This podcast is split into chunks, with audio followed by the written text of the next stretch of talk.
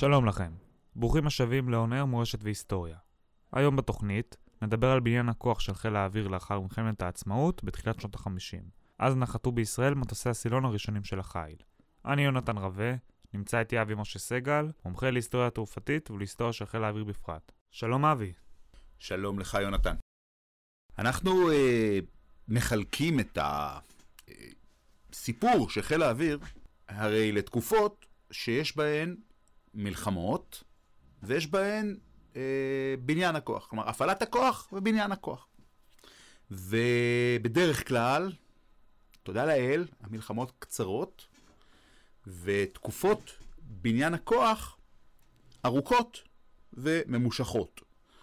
זאת אומרת, יש לנו מלחמות של שבוע, כמו קדש, כמו ששת הימים, כן, בגדול, שבוע, פלוס מינוס. ויש לנו מלחמות של חודש, כמו מלחמת יום הכיפורים. לבנון השנייה לא רחוקה מזה, במשך שלה. והתקופות של בניין הכוח בין המלחמות הן ארוכות יותר. יש לנו גם מלחמות ארוכות, כמו מלחמת העצמאות, שבה מתחיל הכל, שהיא כשנה וחצי, פלוס מינוס, כמו מלחמת ההתשה. גם אפשר לדבר על ליבת המערכה שנה וחצי. שנה וחצי, שנתיים. זאת אומרת, במלחמות כמו מלחמת העצמאות וכמו מלחמת ההתשה, יש תהליכים של בניין הכוח תוך כדי הלחימה. תוך כדי, כלומר, הפעלת הכוח ובניין הכוח סרוגים אלו באלו. ואנחנו, הפעם, עוסקים בתקופה שהיא תקופה של בניין הכוח באופן מובהק, עם מעט יחסית פעילות מבצעית. אני קורא לתקופה הזאת ימי חישול הכנפיים. תקופת חישול הכנפיים, חיל האוויר, בין השנים 1949 ל-1956. כלומר, תום מלחמת העצמאות, מקימים את המדינה בצורה מסודרת. מתום מלחמת העצמאות ועד לקראת מלחמת סיני או מבצע קדש. איזה דבר משונה? הרי מלחמת סיני או מבצע קדש, אנחנו יודעים למנות אותו מ-29 באוקטובר 1956, והמאדירים יגידו מאירוע מסוים בליל 28 באוקטובר 1956, מבצע תרנגול, ועד ל-5 בנובמבר 1956, 29, 30, 31, 1 בנובמבר, 2 בנובמבר, 3 בנובמבר, 4 בנובמבר, 5 בנובמבר. 8 ימים שבנו נתן. זה 8 ימים, לכל היותר. זה גם מאחרי הצהריים של ה-29 באוקטובר, ועד הבוקר של ה-5 בנובמבר. זה בקושי 8 ימים. מה? ואתה מדבר פה על שבוע, ומה שלפני השבוע הזה, ומה שאחרי השבוע הזה, צפונית לשבוע הזה, זה לא אותה תקופה. אתה כבר עושה, אני אומר, לא אותה תקופה. כי בעצם כשאתה מגיע למערכה מהסוג של קדש, מהסוג של מלחמת סיני, אתה, יש פה ממש איזה ג'יני שיוצא מהבקבוק, איזו התפרצות אנרגטית, שבעצם אליה התכוננו ונערכו ובנו את הכל, ובאמת בעקבותיה יש שינויים מופלגים בהרבה מאוד במגוון של תחומים. ולכן זו תקופה היסטורית מסוימת. המערכה עצמה היא תקופה היסטורית מסוימת, ובתום המערכה מתחילה תקופה היסטורית חדשה, של עשור. עד מלחמת ששת הימים. עד מלחמת ששת הימים, בדיוק. שמכונה על ידי החוקרים בחיל האוויר, שעסקו בנושא הזה, העשור הלא שקט. כי הוא היה אולי יחסית דל בפעילות מבצעית, אבל לגמרי לא שקט בבניין הכוח. היו תהליכי בניין כוח מאוד מאוד סוערים ודרמטיים. לפעמים גם בניין הכוח הוא סוער ודרמטי, ואנחנו ניגשים לטפל בתקופה שבה אנחנו עוסקים כאן הפעם. ימי חישול הכנפיים, תמה מלחמת העצמאות ב... 29 הסכמי שביתת נשק עם מדינות ערב בזו אחר זו, ההסכם האחרון עם סוריה, יולי 1949, ובאמת אפשר לראות איזשהם כמה תאריכי מפתח, כמה אירועי מפתח, שהם מסמלים את תום מלחמת העצמאות. אי אפשר למצוא, להגיד שיש תאריך מסוים שבו נגמרת מלחמת העצמאות. אין לנו תאריך כזה. יש לנו כמה, מקבץ. ואנחנו נמצאים במצב שבו עכשיו צריך להיכנס למה שנקרא ימי שלום, כי עוד לא יודעים שלא נגמרו המלחמות. חושבים שאולי כן, חושבים שאולי זה מאחורי. שאולי כן, כן, כן, אולי מלחמת העצמאות היא המלחמה האחת והיחידה.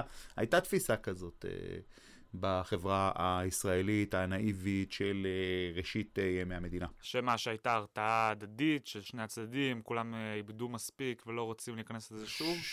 כן, שעכשיו אפשר להתפנות לבניית מדינה וחברה. מדינה, חברה, כלכלה. ולקלוט את העולים החדשים, את מאות אלפי ומיליוני העולים החדשים שמגיעים מהשואה באירופה, מגיעים מארצות ערב כפליטים, ואין להם לאן לשוב בשני המקרים. וכאשר באותו זמן במדינות ערב, הפגיעה היא צורבת, היא קשה, ויש מחשבה ש...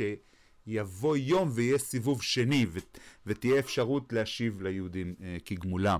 ופה שוררת התפיסה של אולי זאת הייתה המלחמה האחרונה, ושם מעבר לגדר, מעבר לגבול, שוררת התפיסה של אנחנו נראה להם, ויהיה ביום מן הימים סיבוב שני. זה עוד לא נגמר.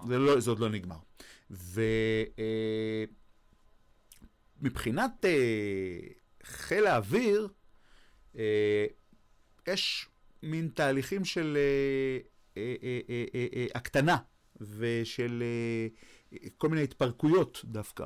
זאת אומרת, אנשי המחל חוזרים לבתיהם, עוזבים את הארץ ברובם, נשארים מעטים מאוד, אידיאליסטים, יהודים, ציונים, אידיאליסטים, או כאלה שקשרו את גורלם איתנו, אבל בסך הכל מעטים מאוד נשארים, אפילו בתפקידים בכירים, והרוב חוזרים לארצותיהם. זאת אומרת, חיל האוויר מפסיק לדבר אנגלית, ומתחיל לדבר עברית, ובליל של שפות של עולים חדשים. הקשירות והמוכנות ירדו, זאת אומרת, יש מצוקה כספית, אין יכולת כל כך לממן שעות טיסה ואימונים, ולרכוש חימוש, וחלקי חילוף, ומטוסים עומדים בשורות, ומטוסים מודממים, ולעיתים גם טייסות מודממות. החיל מוותר על מערך תובלה אסטרטגי, ומה שנקרא טייסת 106, מה שקודם נקרא לה תובלה אווירית, מטוסי התובלה הגדולים, סקיימאסטר, קומנדו, מועברים לאלעל, וחלק גם לארקיע שקמה, כמות חברות תעופה, אלעל, ארקיע, גם הצוותים, צוותי האוויר עוברים לאלעל ולארקיע. אין יותר מטוסים גדולים, אפילו מטוסי תובלה טקטיים, הדקוטות, טייסת 103, נשארת, היו שלבים שהיא הגיעה גם ל4 דקוטות, 6 דקוטות, 4-6 מטוסי תובלה לחיל האוויר, וזהו. וזהו, וזה כל החיל.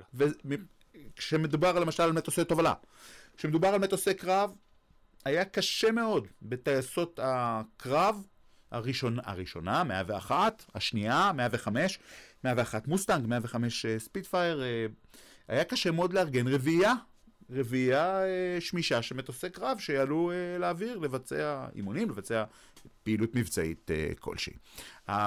החיל גם מוצא את עצמו מוצף בחיילים שהם עולים חדשים. שלא יודעים את השפה. לא יודעים את השפה, יש להם בעיות תש. אנחנו קוראים לזה היום תש, אז קראו לזה סעד, רווחה, קשות מאוד. הם צריכים לפרנס את ההורים, אם יש בכלל הורים, או את עצמם, או אחים ואחיות קטנים. ויש מעברות, כלומר מחנות אוהלים כאלה וצריפונים ופחונים.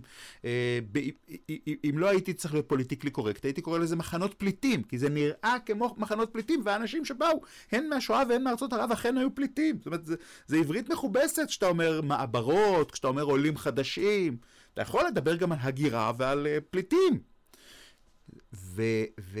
ויש מעברות שנמצאות בסמוך לבסיסי חיל האוויר, והן מוצפות בחורף, ויסורר בהן רעב, חוסר במזון, חוסר במוצרים בסיסיים, בעיות בריאות ומחלות, ובסיסי חיל האוויר יוצאים את הגדר, ומגיעים לתספק את המעברות במזון, להקים אוהלים מחדש במקום אוהלים שנשטפו, חיילות משמשות כמורות לעברית, זאת אומרת, החיל יוצא אל המעברות ואל השיקונים, והמעברות והשיקונים של העולים גם באים אל החיל, כי זה כוח האדם.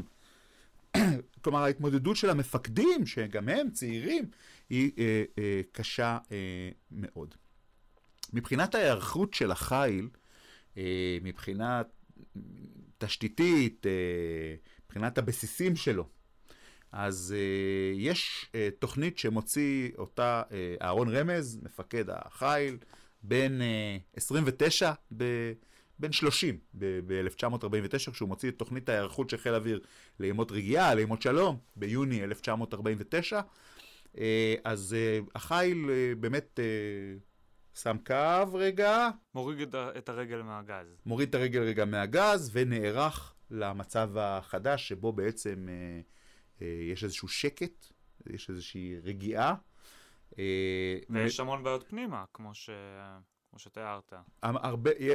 יש הרבה מאוד בעיות חדשות להתמודד איתן, וכשאהרון רמז, שמכונה באותה תקופה אלוף אוויר, הדרגה שלו היא אלוף אוויר, כי יש סולם דרגות חדש, עצמאי, רק של חיל אוויר, אז, והוא בדרגה הגבוהה ביותר, מפקד החיל, מחה, הוא ממפקדתו במחנה אריאל ביפו, אותו מתחם שהזכרנו כבר קודם, של מבנים ערביים נטושים בקרבת תחנת גלי צהל של היום, אזור רחוב יהודה הימית ביפו. בפקודה יש איזושהי הערכות מאוד מקיפה, מחודשת.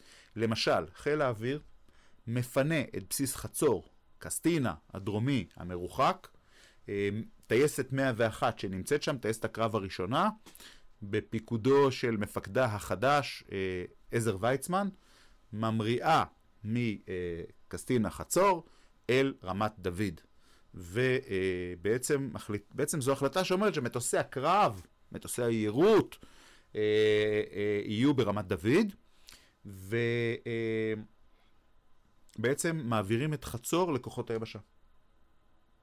יהיו שם תותחנים, שריון, הנדסה, מעבירים את חצור לכוחות היבשה עד להודעה חדשה שתבוא רק ב-1951. שנתיים חצור לא היה חיל אוויר.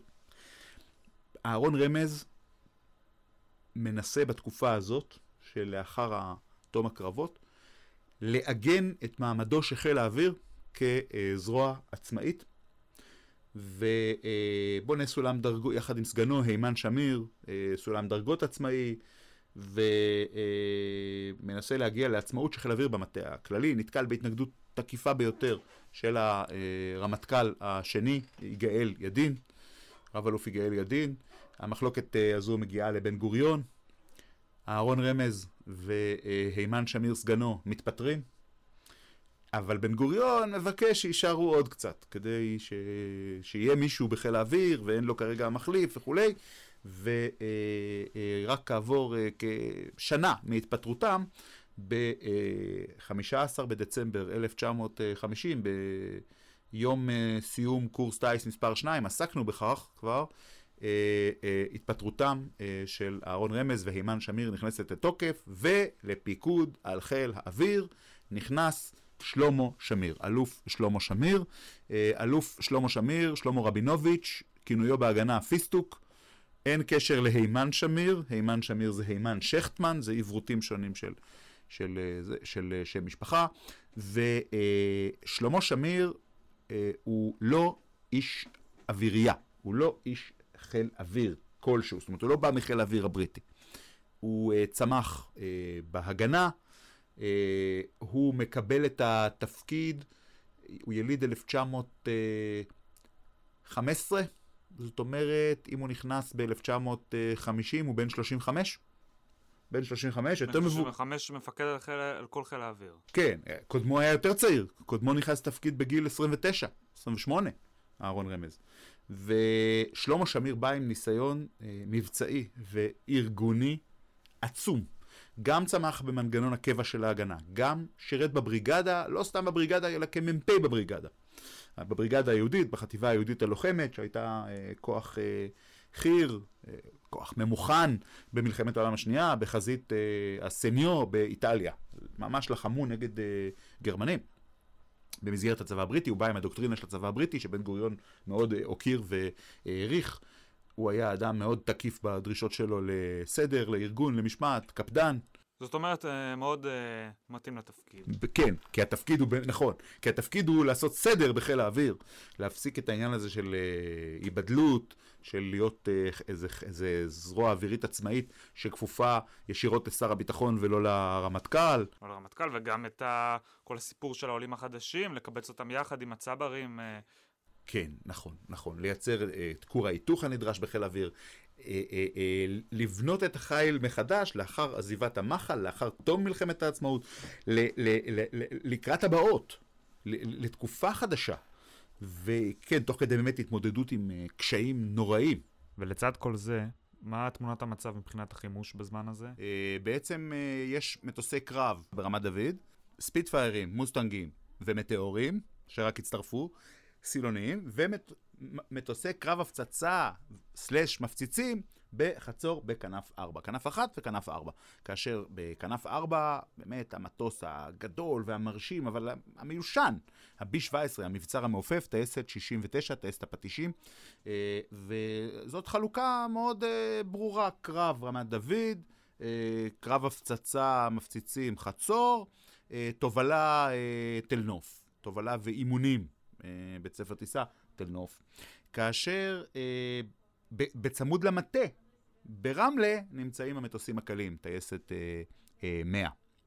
עכשיו, פה מה שמאוד יועיל זה לא ההתחלה החלוצית הזאת של המטאורים, טייסת אחת, שרובם גם מטוסים משומשים, שחיל האוויר הבריטי כבר השתמש בהם, מדגם האימון T7, שהוא לא מתאים ללחימה, ומדגם, אבל הוא מתאים להכשרה, ומדגם הקרב F8, F9, דגמי הקרב. מה שייתן פה את פריצת הדרך זו מערכת היחסים הייחודית בין ישראל לצרפת. התקופה הפרנקופילית של חיל האוויר, ירח הדבש הצרפתי של מדינת ישראל, צבא ההגנה לישראל וחיל האוויר, שאפשר לומר שהוא מתהווה בשנים 53, 4, 5, וביתר סט ב-1955, למעשה אפשר למצוא את מקורותיו של ירח הדבש הצרפתי הזה כבר ב-1951, כשנקשרת עם צרפת עסקת מטוסי המוסקיטו. אבל מטוסי המוסקיטו, ככל שהיו סביב 90 מטוסי מוסקיטו, בשלוש טייסות שסקרנו אותן, 109, 110, 115, והם מילאו כנף שלמה בחיל אוויר, את כנף 4, זה מטוסים מיושנים, זה אמנם זרוע ארוכה, מטוס מאוד חשוב שמלחמת העולם השנייה, ארוך טווח, עם כמות חימוש גדולה, טייס ונווט, אבל זה לא מביא אותך לפתרון מול מיירטים מהירים, מול מטוסי מיג 15, ומפייר, מטאור ומיג 15, שמתחילים להיות אצל אויבינו, ומפייר ומטאור אצל המצרים, ואצל הסורים, ומפייר אצל הירדנים, אצל הלבנונים, אצל העיראקים, ואצל המצרים, החל מ-1955, גם מיג 15. מטוס קרב סילוני, מצוין, עם ביצועים, עם רקורד של טייסים צפון קוריאנים וסינים במלחמת קוריאה, נגד האמריקאים, נגד הסייברים האמריקאים, ה-F86 האמריקאים. ופה למעשה נוצרת מערכת יחסים מאוד מאוד מעניינת עם צרפת, שהיא יש לה עניין במזרח התיכון, כחלופה לבריטים שיצאו, יש לה עניין במזרח התיכון מול הרוסים, מול ברית המועצות, כי היא מאמינה שהיא שחקן במלחמה הקרה,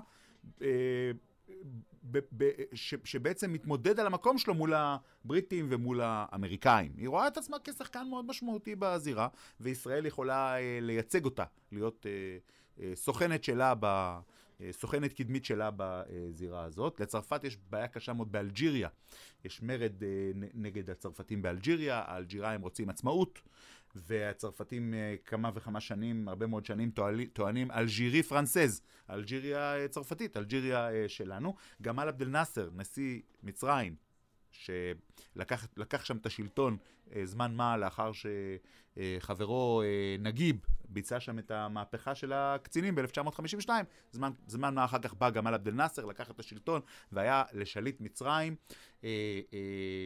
ולדמות המובילה בעולם הערבי, אדם כולו, מנהיג העולם הערבי, גמאל עבד אל נאסר. והוא מתחיל לרקום את הברית האסטרטגית שלו עם ברית המועצות ומכניס אותה בעצם, וגם הרוסים עוזרים למורדים באלג'יריה, גמאל עבד אל נאסר עוזר למורדים באלג'יריה, גמאל עבד אל נאסר מגרש את הבריטים והצרפתים מערי התעלה, מתעלת סואץ, מהנפט שהיה להם שם, מהזיקיונות שהיו להם שם בתעלה, ויש להם עניין לנקום בו גם לבריטים וגם לצרפתים, יותר לצרפתים.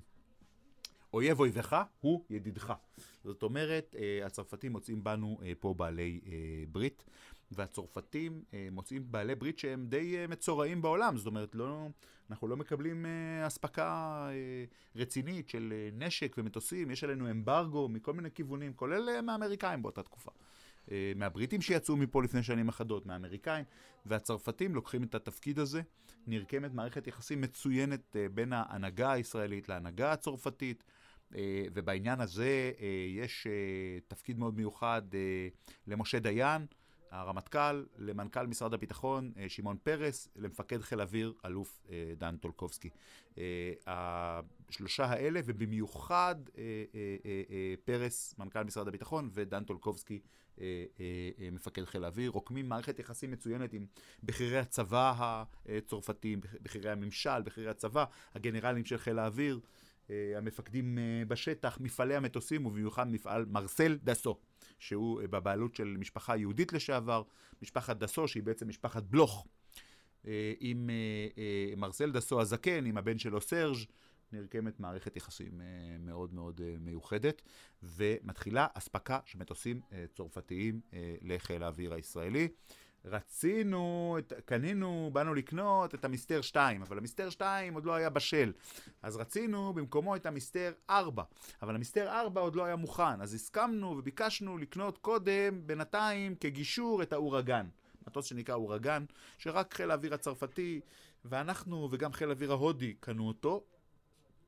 ובסוף האורגן נשאר עוד יותר שנים מאשר המיסטר. האורגנים, טייסת 113 נפתחת... האורגנים, טייסת 113 נפתחת בכנף 4 בחצור ב-1955, מפקדה רב סרן מוטי הוד, לימים מפקד חיל האוויר. המיסטרים מגיעים סוף סוף ב-1956, טייסת 101 ומפקדה הוא רב סרן בנימין ויידנפלד, בני פלד, לימים מפקד חיל האוויר אחרי מוטי הוד. מפקד הכנף בחצור, שתקלוט את שתי טייסות הקרב צורפתיות, המתקדמות, מטוסי סילון שאפילו המסתר עוברת מהירות הכל בצלילה, מטוסים, השפיץ של חיל האוויר. מפקד הכנף הוא אלוף משנה עזר ויצמן, שיהיה מפקד חיל אוויר לפני שניהם. זאת אומרת, אתם גם רואים פה באיוש של הפיקוד על הכנף הזאת, שזאת הכנף בעצם המובילה, כנף 4 שמתארגנת מחדש, ככנף מובילה של חיל האוויר עם טייסות האורגן והמיסטר. קונים גם מטוסי תובלה ראשונים מצרפת, קונים כמה נורדים שמצורפים לטייסת 103, טייסת הדקוטות של חיל האוויר. אגב, לא קונים מצרפת רק מטוסים חדשים, רק מטוסי קרב, קונים גם מטוסי תובלה, 10 מטוסי דקוטה. מצורפים, מגיעים מצרפת במבצע שנקרא מבצע אביבה, ממש קרוב לקדש, כחלק מהערכות למלחמה, כדי שיהיו מספיק מטוסים להצניח את הצנחנים במעבר המיתלה בסיני. עוד 10 דקות עוד מגיעות ומצטרפות ל6 דקות עוד שכבר היו בטייסת 103 בתל נוף, ומתגברות אותה, מהוות מכפלת כוח ומעלה עבור טייסת 103 דקותה, יחד עם הנורדים המעטים שכבר נרכשו. נוצרת פה פתאום מטייסת תובלה קטנה אחת, נוצרת פה טייסת תובלה ענקית שיושבת בתל נוף ומשתפת פעולה עם הצנחנים. יש אפילו טייסת שמתחילה לקום, טייסת 119, עם מטוסי מטאור קרב לילה, מטאור NF-13, Night Fighter 13, מטוס קרב לילה עם טייס מקדימה, נווט מאחורה, עם מקם בחרטום, עם 4 תותחים בכנפיים, מטוס שיכול ליירט מטוסי אויב בלילה, מפציצים, נגיד מצרים, נגיד איליושין 28, שיחדרו לגוש דן או למרכזי האוכלוסייה בישראל, וינסו לפגוע במטרות אוכלוסייה או במטרות אסטרטגיות בלילה. אז גם על הדבר הזה הייתה איזושהי חשיבה, באה גם יוזמה מלמטה, מהשטח, של רב סרן יואש צידון, צ'אטו, טייס קרב, שהיו לו רעיונות מרחיקי לכת ועולם מאוד עשיר, אופקים מאוד מאוד רחבים, והוא בא עם הרעיון הזה, והרעיון הזה התקבל, והוקמה טייסת 119, טייסת התלף, טייסת קרב לילה, שהספיקה להיות מאוד קטנה בפרוץ קדש, בפרוץ מלחמת סיני. את התקופה הזו מלוות, התקופה הזו שבה אנחנו עוסקים, את ימי חישול הכנפיים, מלוות הרבה מאוד תאונות מטוסים, הרבה מאוד תאונות טיסה. זאת אומרת, מעט פעילות מבצעית, אבל הרבה מאוד תאונות טיסה באימונים של מטוסים ותיקים ממלחמת העולם השנייה, עם טייסים צעירים בדרך כלל שיושבים במטוסים הללו. והדבר הזה מלווה בכאב את חיל האוויר באותן השנים, ריבוי התאונות והאסונות של טייסיו ומטוסיו. אשר לפעילות המבצעית בתקופה הזו, היא יחסית דלה.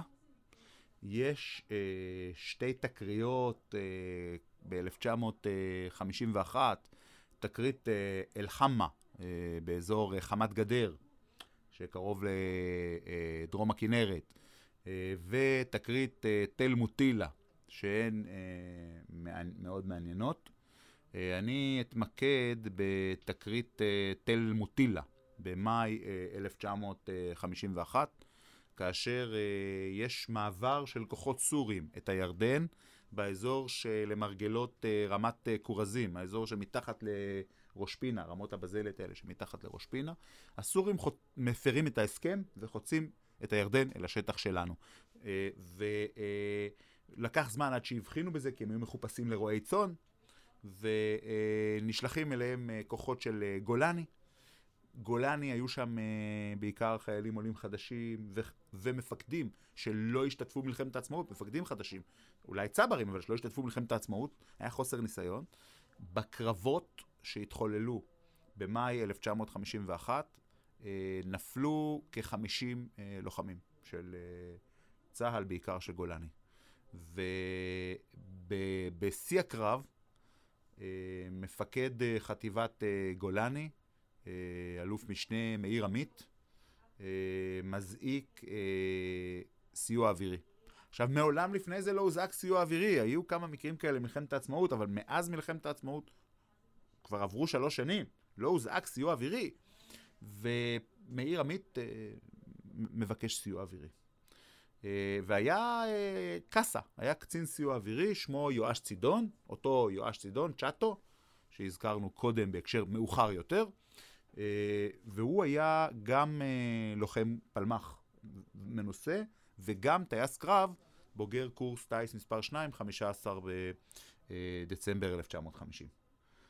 וצ'אטו יושב על איזה גבעה, עם שולחן כזה של קסה, על השולחן יש מכשירי קשר ומפות. הבעיה שהאזור של תל מוטילה, האזור שסביב נהר הירדן, למרגלות רמת קורזים, היה אזור מפורז, אזור שאסור להכניס אליו כוחות צבא. אז הסורים הם כאילו רועי צאן, ואנחנו כאילו שוטרים. הכל בכאילו. אתה לא יכול להכניס טנקים, תותחים, מטוסים, אסור. וקציני אום צפו על זירת הקרב, מהמקום שבו צופה גם יואש צידון על זירת הקרב. אז הוא מוגבל. הם רואים מה הוא עושה, הם שומעים מה הוא אומר. הוא קורא בקשר לבקשת גולני, לבקשת מאיר עמית, הוא קורא בקשר ושואל האם יש איזה רביעייה, האם יש איזה מטוסים באזור. ועונה לו באנגלית רודי אוגרטין, זאב קרמי בשם העברי, מפקד רמת דוד, טייס קרב יהודי אמריקאי מעולל במלחמת העולם השנייה, גיבור מלחמת העולם השנייה, שנשאר פה, רודי נשאר פה לזמן מה. והיה מפקד רמת דוד, והוא מוביל רביעייה של קורס מדריכי טיסה, כלומר של טייסי קרב, שהם טסים איתו על ספיטפייר כדי להכשיר אותם כבר להדריך על ספיטפייר ולהכשיר את אלה שבאים אחריהם. הם כבר היו טייסי קרב.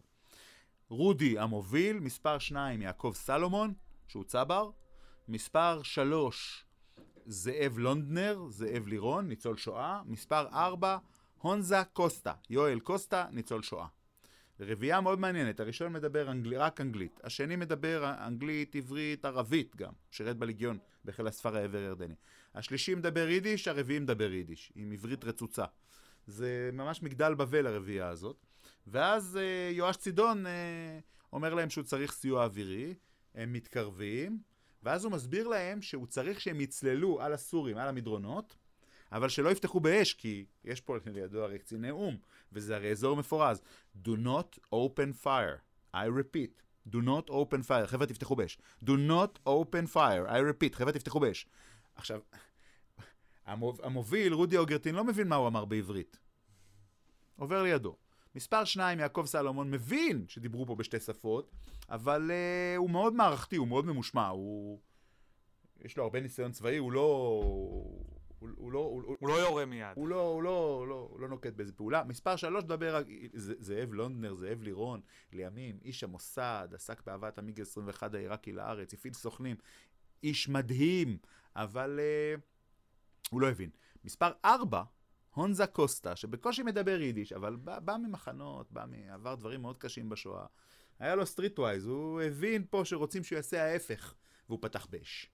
ברגע שמספר 4 פתח באש על הסורים, אז כל החברים שלו גם פתחו באש, מ-1 ועד 4, כולם פתחו באש על הסורים, והמתקפה הסורית כולה באזור תל מוטילה נשברה. הסורים נסוגו, פינו את הרוגהם ואת פצועיהם, וחזרו אל מעבר לירדן.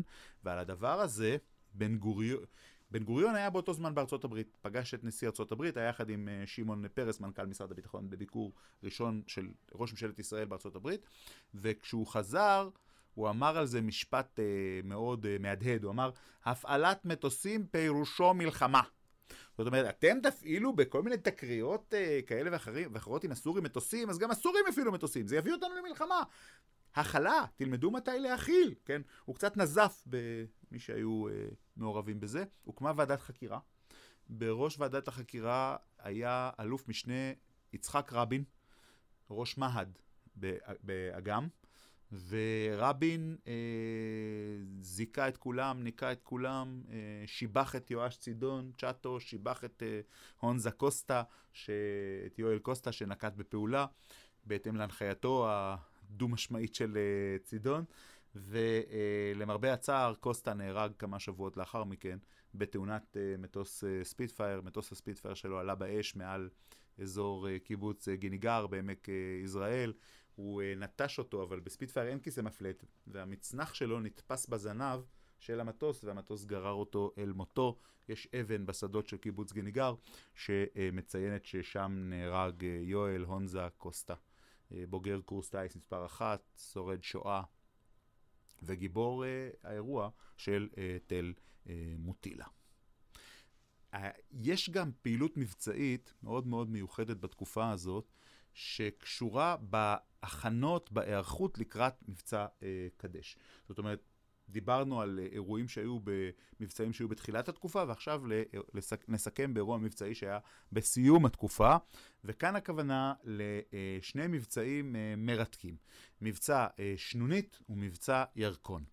מבצע שנונית התרחש בתחילת אפריל 1954.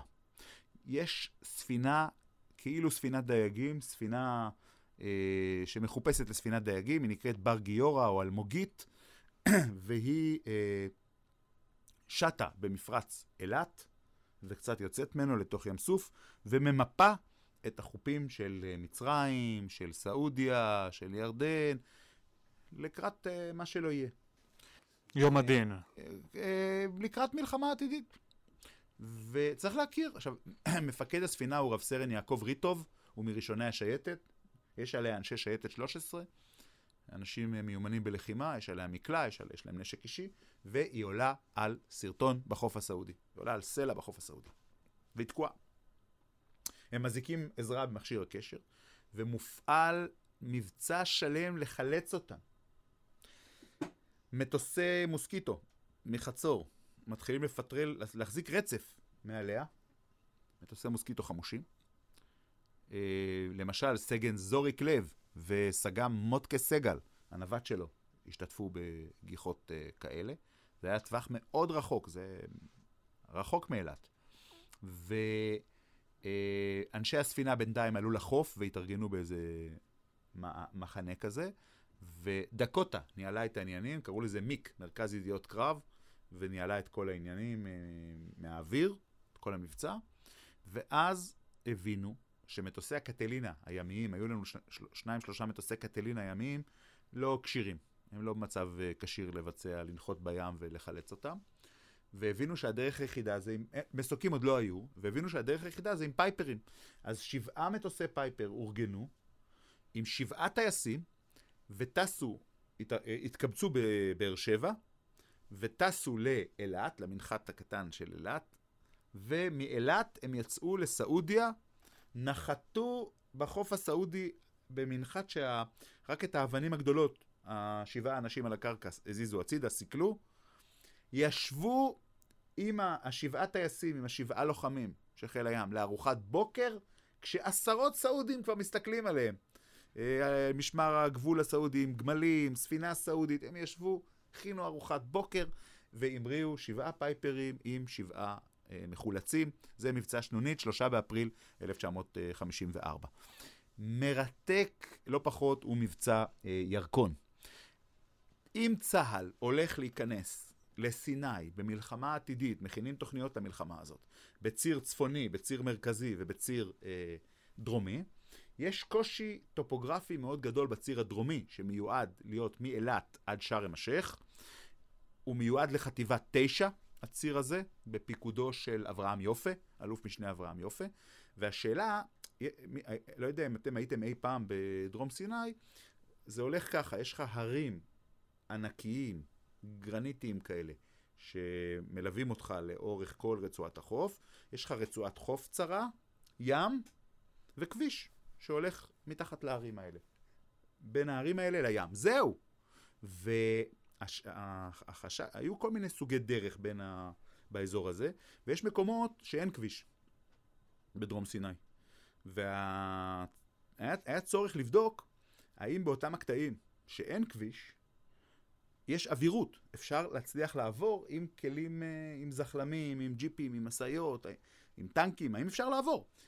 החליטו להנחית בחשאיות מסירות 6 סיירים, מדרגת סגן אלוף ועד דרגת סמל. המפקד היה אשר לוי, הוא חי איתנו, היום הוא תת אלוף במילואים, בן 95. חי איתנו גם תת אלוף במילואים אהרון לובלינר, אהרון לברן, איש מודיעין מאוד ותיק. הם השניים שחיים מבין 6 סיירים עד היום. והם נעו בדרום סיני, במקומות שבהם הייתה צריכה לעבור חטיבה 9, ובדקו את התוואי, לראות אם יש אווירות. ואז המצרים גילו אותם. בדואים בעצם דיווחו למצרים שמישהו נמצא בשטח, והתחיל מרדף של המצרים והבדואים בעקבות 6 סיירים האלה. ואז הסיירים התבקשו מהדקוטה שניהלה את המבצע להכשיר מנחת, והם הכשירו את המנחת במקום תלול, במקום לא כך מתאים, בין הרים. ו6 טייסי פייפר הגיעו מאילת, נחתו בנתונים מאוד לא טובים, בסכנת נפשות, בנס זה נגמר בלי אסון, ופינו את 6 סיירים לאילת בשלום. יוני 1955, נדמה לי 13 ביוני 1955, מבצע ירקון. 2 מהטייסים חיים עד היום, סאל מיל משה ארן ארנרייך וסגן מיל אליעזר לוינסון. אלו השניים שחיים מבין המחלצים. יש 2 מהמחולצים ו2 מהמחלצים יבדלו לשנים ארוכות. זה אופי הפעילות המבצעית בתקופה. יש המון פעילות מבצעית של מטוסי המוסקיטו לצילום. טייסת 115 שעברה מחצור לתל נוף וממפה את סיני, מצלמת גם בעומק מצרים, גם בעומק ארצות ערב אחרות, וזה כדי להתכונן למלחמה עתידית שבו תבוא, ואליה מדינת ישראל תצא בהכנות חשאיות ובמידור ובחשאיות רבה יחד עם צרפת ובריטניה. הם קוראים לזה מבצע מוסקטיר, אנחנו קוראים לזה מבצע קדש, נכון לקרוא לזה יותר מלחמת סיני. וואו, אז כל זה בעצם פרומו לקראת מלחמת סיני, כל זה בעצם סוג של, הייתי אומר, הכנה, משחק מקדים. תודה רבה לך אבי. תודה רבה לך יונתן.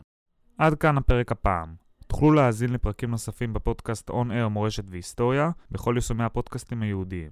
אני הייתי יונתן רבה, תודה לאבי משה סגל שהיה איתנו, תודה לכם שהאזנתם, להתראות.